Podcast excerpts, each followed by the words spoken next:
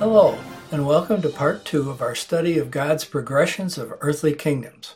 I'm Rob Congdon, director of C M I T V. In our last session, we showed how God is using the times of the Gentiles as a means of bringing the nation of Israel to repentance and to be reconciled to God. As I ended the last session, I said that the sequence of four kingdoms or empires spans the times of the Gentiles, as the Lord prophesied in Luke twenty-one twenty-four. God uses prophecy to encourage us by showing us that He is in control of history and that His Word, the Bible, is a trustworthy, inerrant record given by Him. In Daniel chapters two, seven, and eight, perhaps they are the best proof of this. Daniel was taken to Babylon when Israel was taken into captivity by the Babylonians. There, King Nebuchadnezzar had a dream of a statue of a gigantic man. Testing his wise men, he asked for an interpretation of this symbolic dream without telling them the dream. He threatened them with death if they couldn't interpret it. After prayer, God gave Daniel the interpretation. Daniel recorded the dream in Daniel chapter two, verses thirty-one to thirty-four. Now, fifty years later, Daniel also had a dream from God of four animals, followed by a vision recorded in Daniel seven and eight. A comparison of Nebuchadnezzar's and Daniel's dream show that they are about the same subject. Through these two dreams and a vision, God revealed a sequence of nations that would be involved with Israel's history and the city of Jerusalem, often as its focal point. These nations were necessary in setting the stage for the fifth and final kingdom of this earth, Jesus Christ's earthly millennial thousand-year kingdom. While there have been, and certainly are, many other kingdoms throughout history, they are on, if you will, the sidelines of history in the sense that their influence only indirectly involves Israel during the times of the Gentiles. Now, all peoples of the world are important to God, either directly or indirectly, regardless of what nation they're in, for God's salvation is available to all people. Now, the best way to view the uniqueness of Daniel's prophecy is to place Nebuchadnezzar's dream alongside of Daniel's dream and vision. Thus, I'm going to read both passages. In Daniel chapter two, this is Nebuchadnezzar's dream, verses thirty-one to thirty-four. Thou, O king, sawest and behold a great image. This great image, whose brightness was excellent, stood before thee, and the form thereof was terrible. This image's head was of fine gold, his breast and his arms of silver, his belly and his thighs of brass, his legs of iron, his feet part of iron and part of clay. Thou sawest till that a stone was cut out without hands, which smote the image upon his feet, that were of iron and clay, and brake them to pieces. Now, Daniel's dream, fifty years later, in Daniel chapter seven, verses four to seven. The first was like a lion, and had eagle's wings. I beheld till the wings thereof were plucked, and it was lifted up from the earth, and made stand upon the feet as a man, and a man's heart was given to it. And behold, another beast, a second, like to a bear, and it raised up itself on one side, and it had three ribs in the mouth of it, between the teeth of it. And they said thus unto it, Arise, devour much flesh. After this I beheld, and lo, another, like a leopard, which had upon the back of it four wings of a fowl. The beast also had four heads, and dominion was given to it. After this I saw in the night visions, and behold, a fourth beast, dreadful and terrible, strong exceedingly, and it had great iron teeth. It devoured and brake in pieces, and stamped the residue with the feet of it. It was diverse from all the beasts that were before it, and it had ten horns. Now, even a brief study of these texts expands and elaborates our understanding of these times and actually will help to serve to prepare us before we to move to a study of the intertestament times of Israel and then into the Gospels.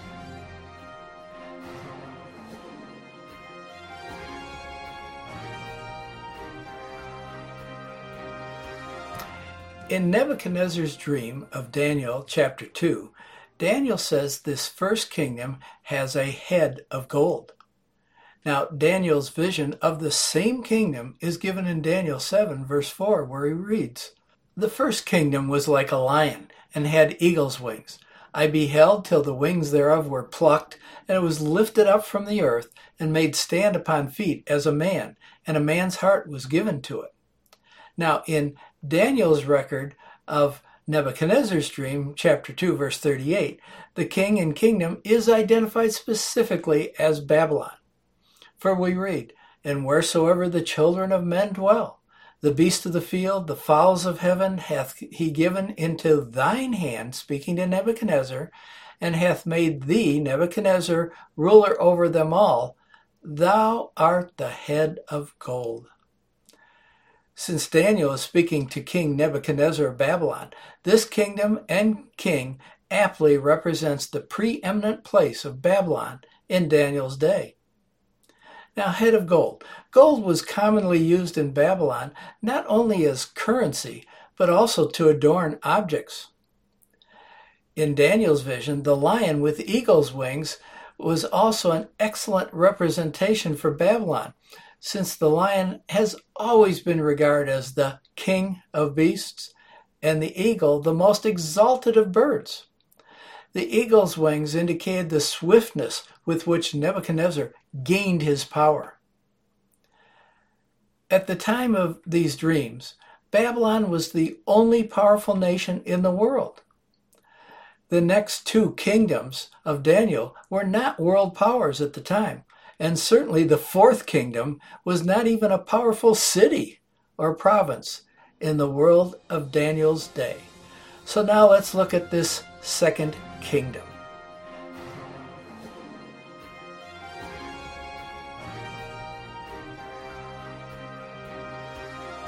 In Daniel two, the image's two arms and breast of silver aptly picture the second kingdom that conquered and followed Babylon in history. That was the Mede-Persian kingdom. For the arms joined at the breast represent the alliance and co-rule of the alliance of the Medes with the Persians. By uniting in five fifty B C, these two nations were successful in overcoming and capturing Babylon in five thirty-nine B C and destroying the then king Belshazzar, who had succeeded Nebuchadnezzar. In Daniel chapter five is the record of this. Historical records reveal that silver was the medium of exchange for these two nations, and it was collected through an extensive tax system that is noted in Ezra four thirteen and Daniel eleven two.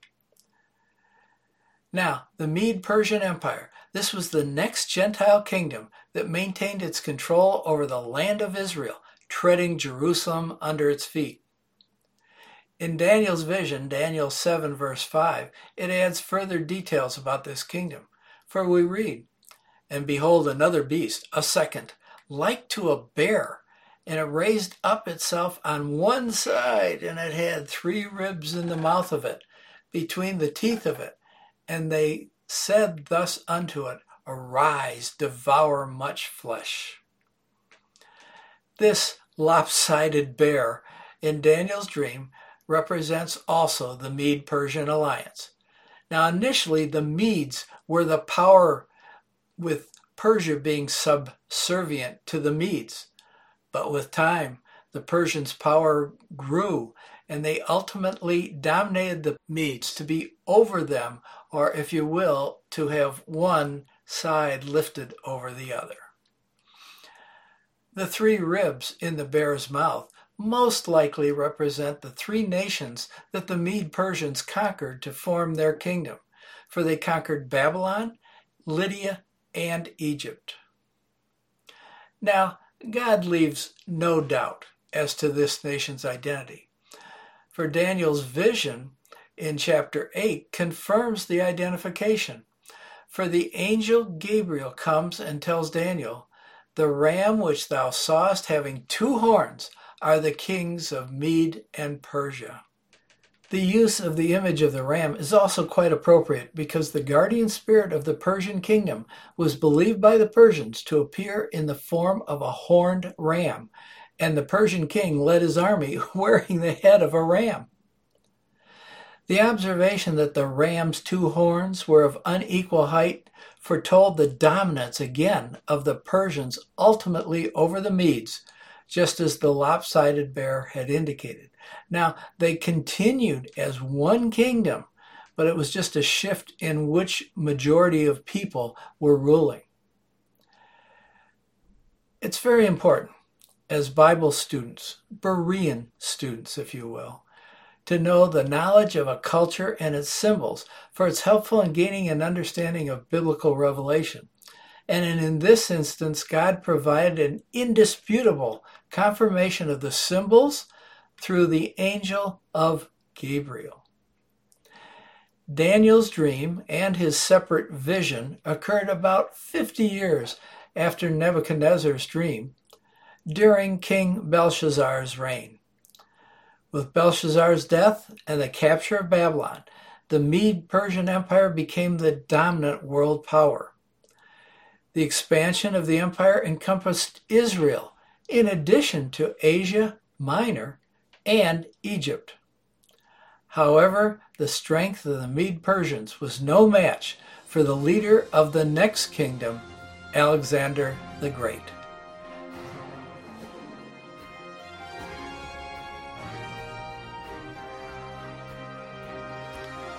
The kingdom of Greece was pictured by Nebuchadnezzar as having his belly and his thighs of brass. In Daniel's vision, recorded in chapter eight, verse twenty-one, God pictured this third kingdom as a goat and clearly identifies it as Greece. We read, "And the rough goat is the king of Greece, and the great horn that is between his eyes is the first king." Young Alexander of Greece, later called Alexander the Great, was the amazing, gifted general who swiftly conquered and replaced the Mede-Persian Empire with that of Greece. Now, back in Nebuchadnezzar's dream, this kingdom is symbolized as having a belly and thighs of bronze. The Greeks used this metal alloy extensively to make their tools and weapons of war.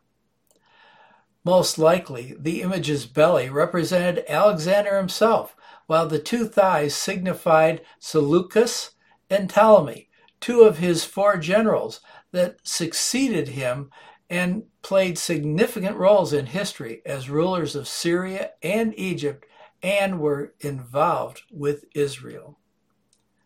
Now, Daniel's dream of chapter seven and verse six adds to Nebuchadnezzar's picture of Alexander the Great's kingdom. "After this I beheld, and lo, another like a leopard, which had upon the back of it four wings of a fowl. The beast had also four heads, and dominion was given to it." Here, the Greek Empire was represented by a leopard having four wings and heads, while in Daniel's later vision it was portrayed as a male goat with feet that didn't touch the ground, and one prominent horn that was later replaced by four. The leopard's four wings and the goat's feet that didn't touch the earth both represented Alexander's swiftness in conquering the Mede-Persians. Now, long before Alexander was born, or Greece was a significant country, God not only indicated that Alexander's Grecian Empire would replace the Mede-Persian Empire on the world stage, but that four kings would share power following Alexander's death as the leopard's four heads and the goat's four horns. Historical records confirms this prophecy, for Alexander came to power, thrusting Greece into dominance as a world empire by conquering the Mede-Persians. When Alexander died at the age of thirty-two, and he died in Babylon, is buried there, his four generals now Cassander, Lysimachus, Seleucus, and Ptolemy divided the Greek kingdom or empire into four regions or nations that were individually ruled, but always united as a single overall kingdom. So in other words, four regions of the Grecian Empire were ruled by each of four generals, yet they all were totally united in terms of battles and defending the kingdom and carrying forth the Greek kingdom. This historical fact fulfilled God's prophecy of Daniel eight, verse twenty-two. For God's word is truly trustworthy, for God brings to fulfillment those things he prophesies. This prophecy truly reveals the attribute of God's trustworthiness, in that what he showed in dreams and visions centuries ago, before they happened, is completely accurate from the historical perspective.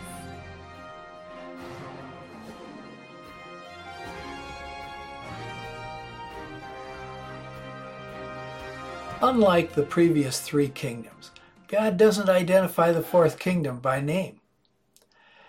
In the world of Daniel, during his days, they knew of the peoples of the Medes, the Persians, and the Greeks. So when Daniel would speak of them, they'd know who they are, even before their nations actually became great kingdoms.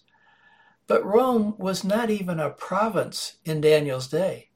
There were no Roman people, or was there a city called Rome?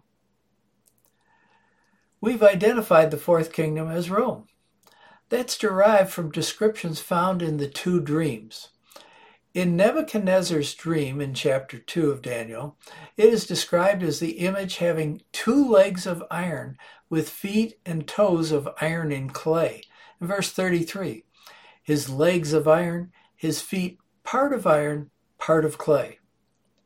Now in Daniel's dream, fifty years later, the fourth beast is not a common identifiable earth creature like the three previous animals that described the three previous kingdoms. It's merely described as being diverse. Now, diverse means different, unique from anything else. Therefore, this kingdom will be diverse or unique from all the beasts that were before it. For we read in verse seven of Daniel seven, "After this I saw in the night visions, and behold, a fourth beast, dreadful and terrible, and strong exceedingly. And it had great iron teeth. It devoured and brake in pieces, stamped the residue with the feet of it, and it was diverse from all the beasts that were before it, and it had ten horns." This beast is dreadful, terrible, exceedingly strong, with teeth of iron and stamping, crushing feet. This well describes the rise of the power of the Roman kingdom. Furthermore, this beast is described as having ten horns, three of which are later replaced by a little horn having the eyes and mouth of a man, a mouth speaking great or pompous words.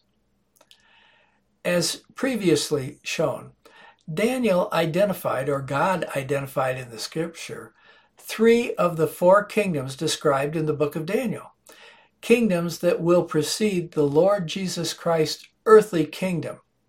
Those three God named by name. Now, many believe that Daniel's fourth kingdom, it's an unnamed empire, is the Roman Empire, as do I.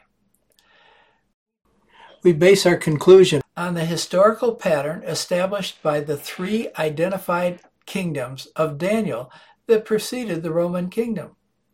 You see, that's a pattern. That pattern has the second empire, the Mede-Persia kingdom, conquering the first empire, Babylon. And that in a similar manner, the third kingdom, Greece, conquered the second kingdom, the Mede-Persians. Extrapolating this pattern requires that the fourth kingdom must be the conqueror of the third kingdom, Greece. Get that? The fourth must conquer the third, just as the third conquered the second and the second conquered the first. The Roman Empire is the only viable historical candidate for that Fourth Empire. For the Greek Empire was conquered by Rome, and no other nation or power of that day conquered Greece.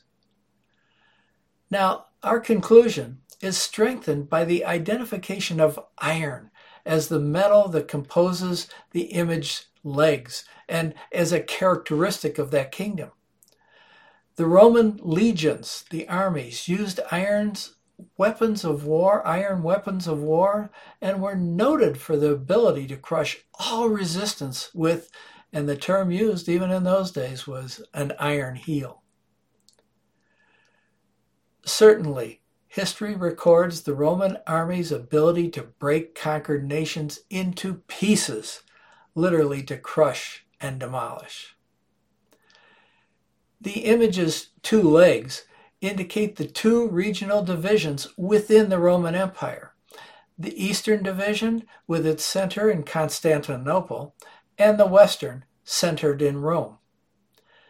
Eventually, the Eastern Division would continue on in history, long after the Western Division collapsed and became occupied by many other nations. Nebuchadnezzar's dream also suggests that there are two phases to the Fourth Empire, while Daniel's dream does divide it even more finely, if you will, into three. The idea that there are two main phases in the Roman Empire is based on the image's anatomical and compositional distinctions regarding the Fourth Kingdom. For the legs of iron are distinguished from the feet and toes of iron and clay. This would appear to suggest that there are two distinct phases to this Fourth Empire. Bible teachers traditionally view the iron legs as the first phase, representing the ancient Roman Empire with its eastern and western regional divisions, while the feet and toes suggest a later aspect, if you will, a latter-day aspect of this revived or reformed Roman Empire. So in the first phase, the beast is called dreadful and terrible, with teeth of iron and stomping feet, obviously its conquering phase. Many also break the second phase into two periods of history of the latter days now. This is the time of the tribulation, just before the coming of the Lord. One aspect of the second phase is portrayed as having ten horns. This would be the time of ten nations uniting to form the final world government under Satan's direction. We may be witnessing the embryonic form of this phase. Now that's embryonic, not a, not a prophetical fulfillment, but really the embryo that could bring about the fulfillment in our world. It won't take full fruition, though, notice, until after the rapture of the church, just before the tribulation. The second aspect of this second phase, if you can follow this, the, the second phase has a first aspect, a second aspect, is the rest to power of the little horn, rise of power to the of the little horn with the eyes and mouth of a man that comes up and replaces three of the ten horns and speaks great things, Daniel seven, verse eight. I go into great depth of these events in my video on the rise of the Antichrist. And I urge you to go and view that by going to my website, C M I T V dot org. In its simplest form, we can divide this fourth kingdom into two parts, keeping it simple. The revived Roman Empire before and the reformed Roman Empire after the Antichrist rises to power. According to this interpretation, phase one of the ancient Roman Empire ended, and a gap or an interim period of time occurs before phase two. The concept of a gap now is justified by the fact that Daniel passes over the present or church age. Remember, the church was a mystery that was hidden until the New Testament.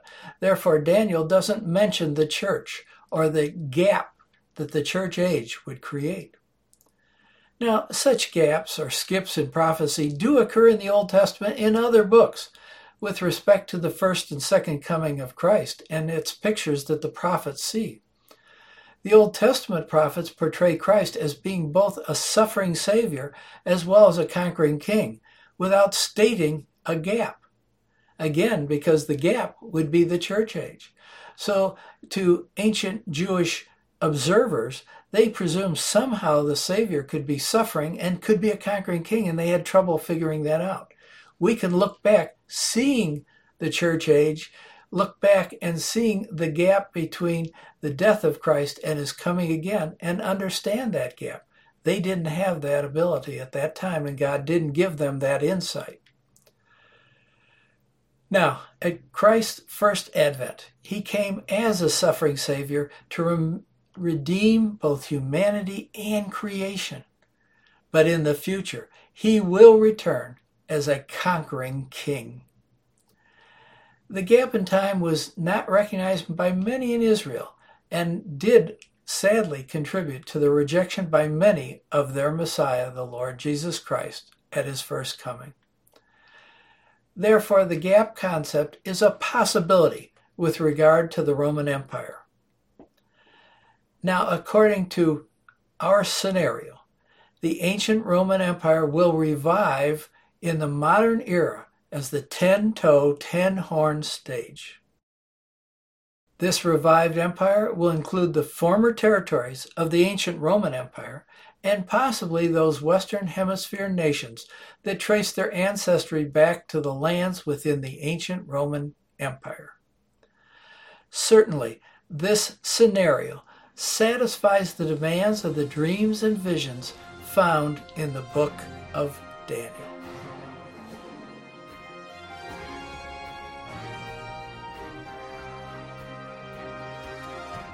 The fifth kingdom that will come following those four kingdoms or empires is described by Daniel in chapter two, verse thirty-four, as the stone cut without hands.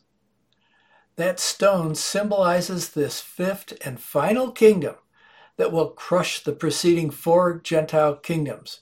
For Jesus Christ, as the Son of God, was not made with hands, and he is the stone that the builders, Israel, rejected. You want to consult Daniel chapter two, verse thirty-four, Psalm one eighteen, verse twenty-two, and Matthew twenty-one, forty-two for references to the stone that is rejected.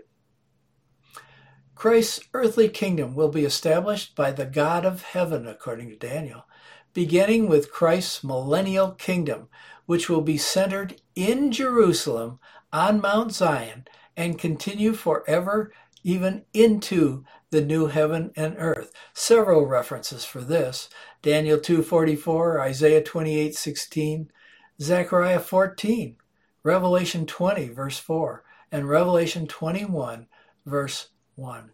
That's going to be a great day. What a culmination to this history and progression of kingdoms. Kingdoms during the times of the Gentiles will end with the removal of the church, the rapture of the church from the earth, and the tribulation beginning. And as the kingdoms grow into the Antichrist's fourth kingdom, Jesus Christ will return, destroy the fourth kingdom, and establish his kingdom. That's what all of history is waiting for. Now, in my fleeting review of history in this video, it's apparent that God's word is certain, and he truly does establish as well as bring down kings and kingdoms, Daniel two twenty-one.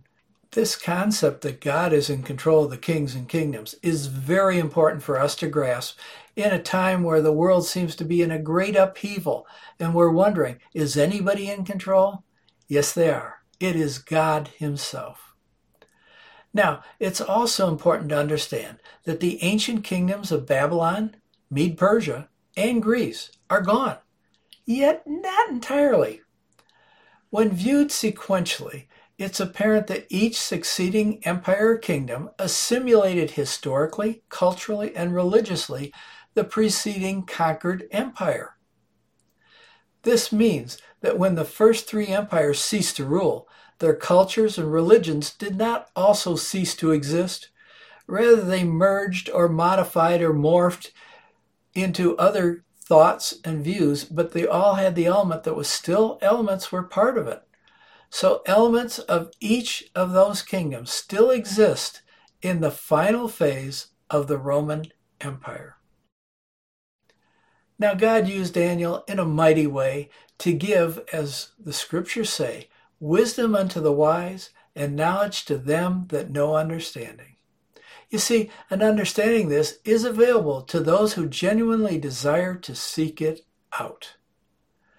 Through these dreams and visions, God has revealed his outline for human history regarding mankind's kingdoms and the coming kingdom of his Son. Never forget, as spoken in Daniel, God promised, the dream is certain, the interpretation thereof sure.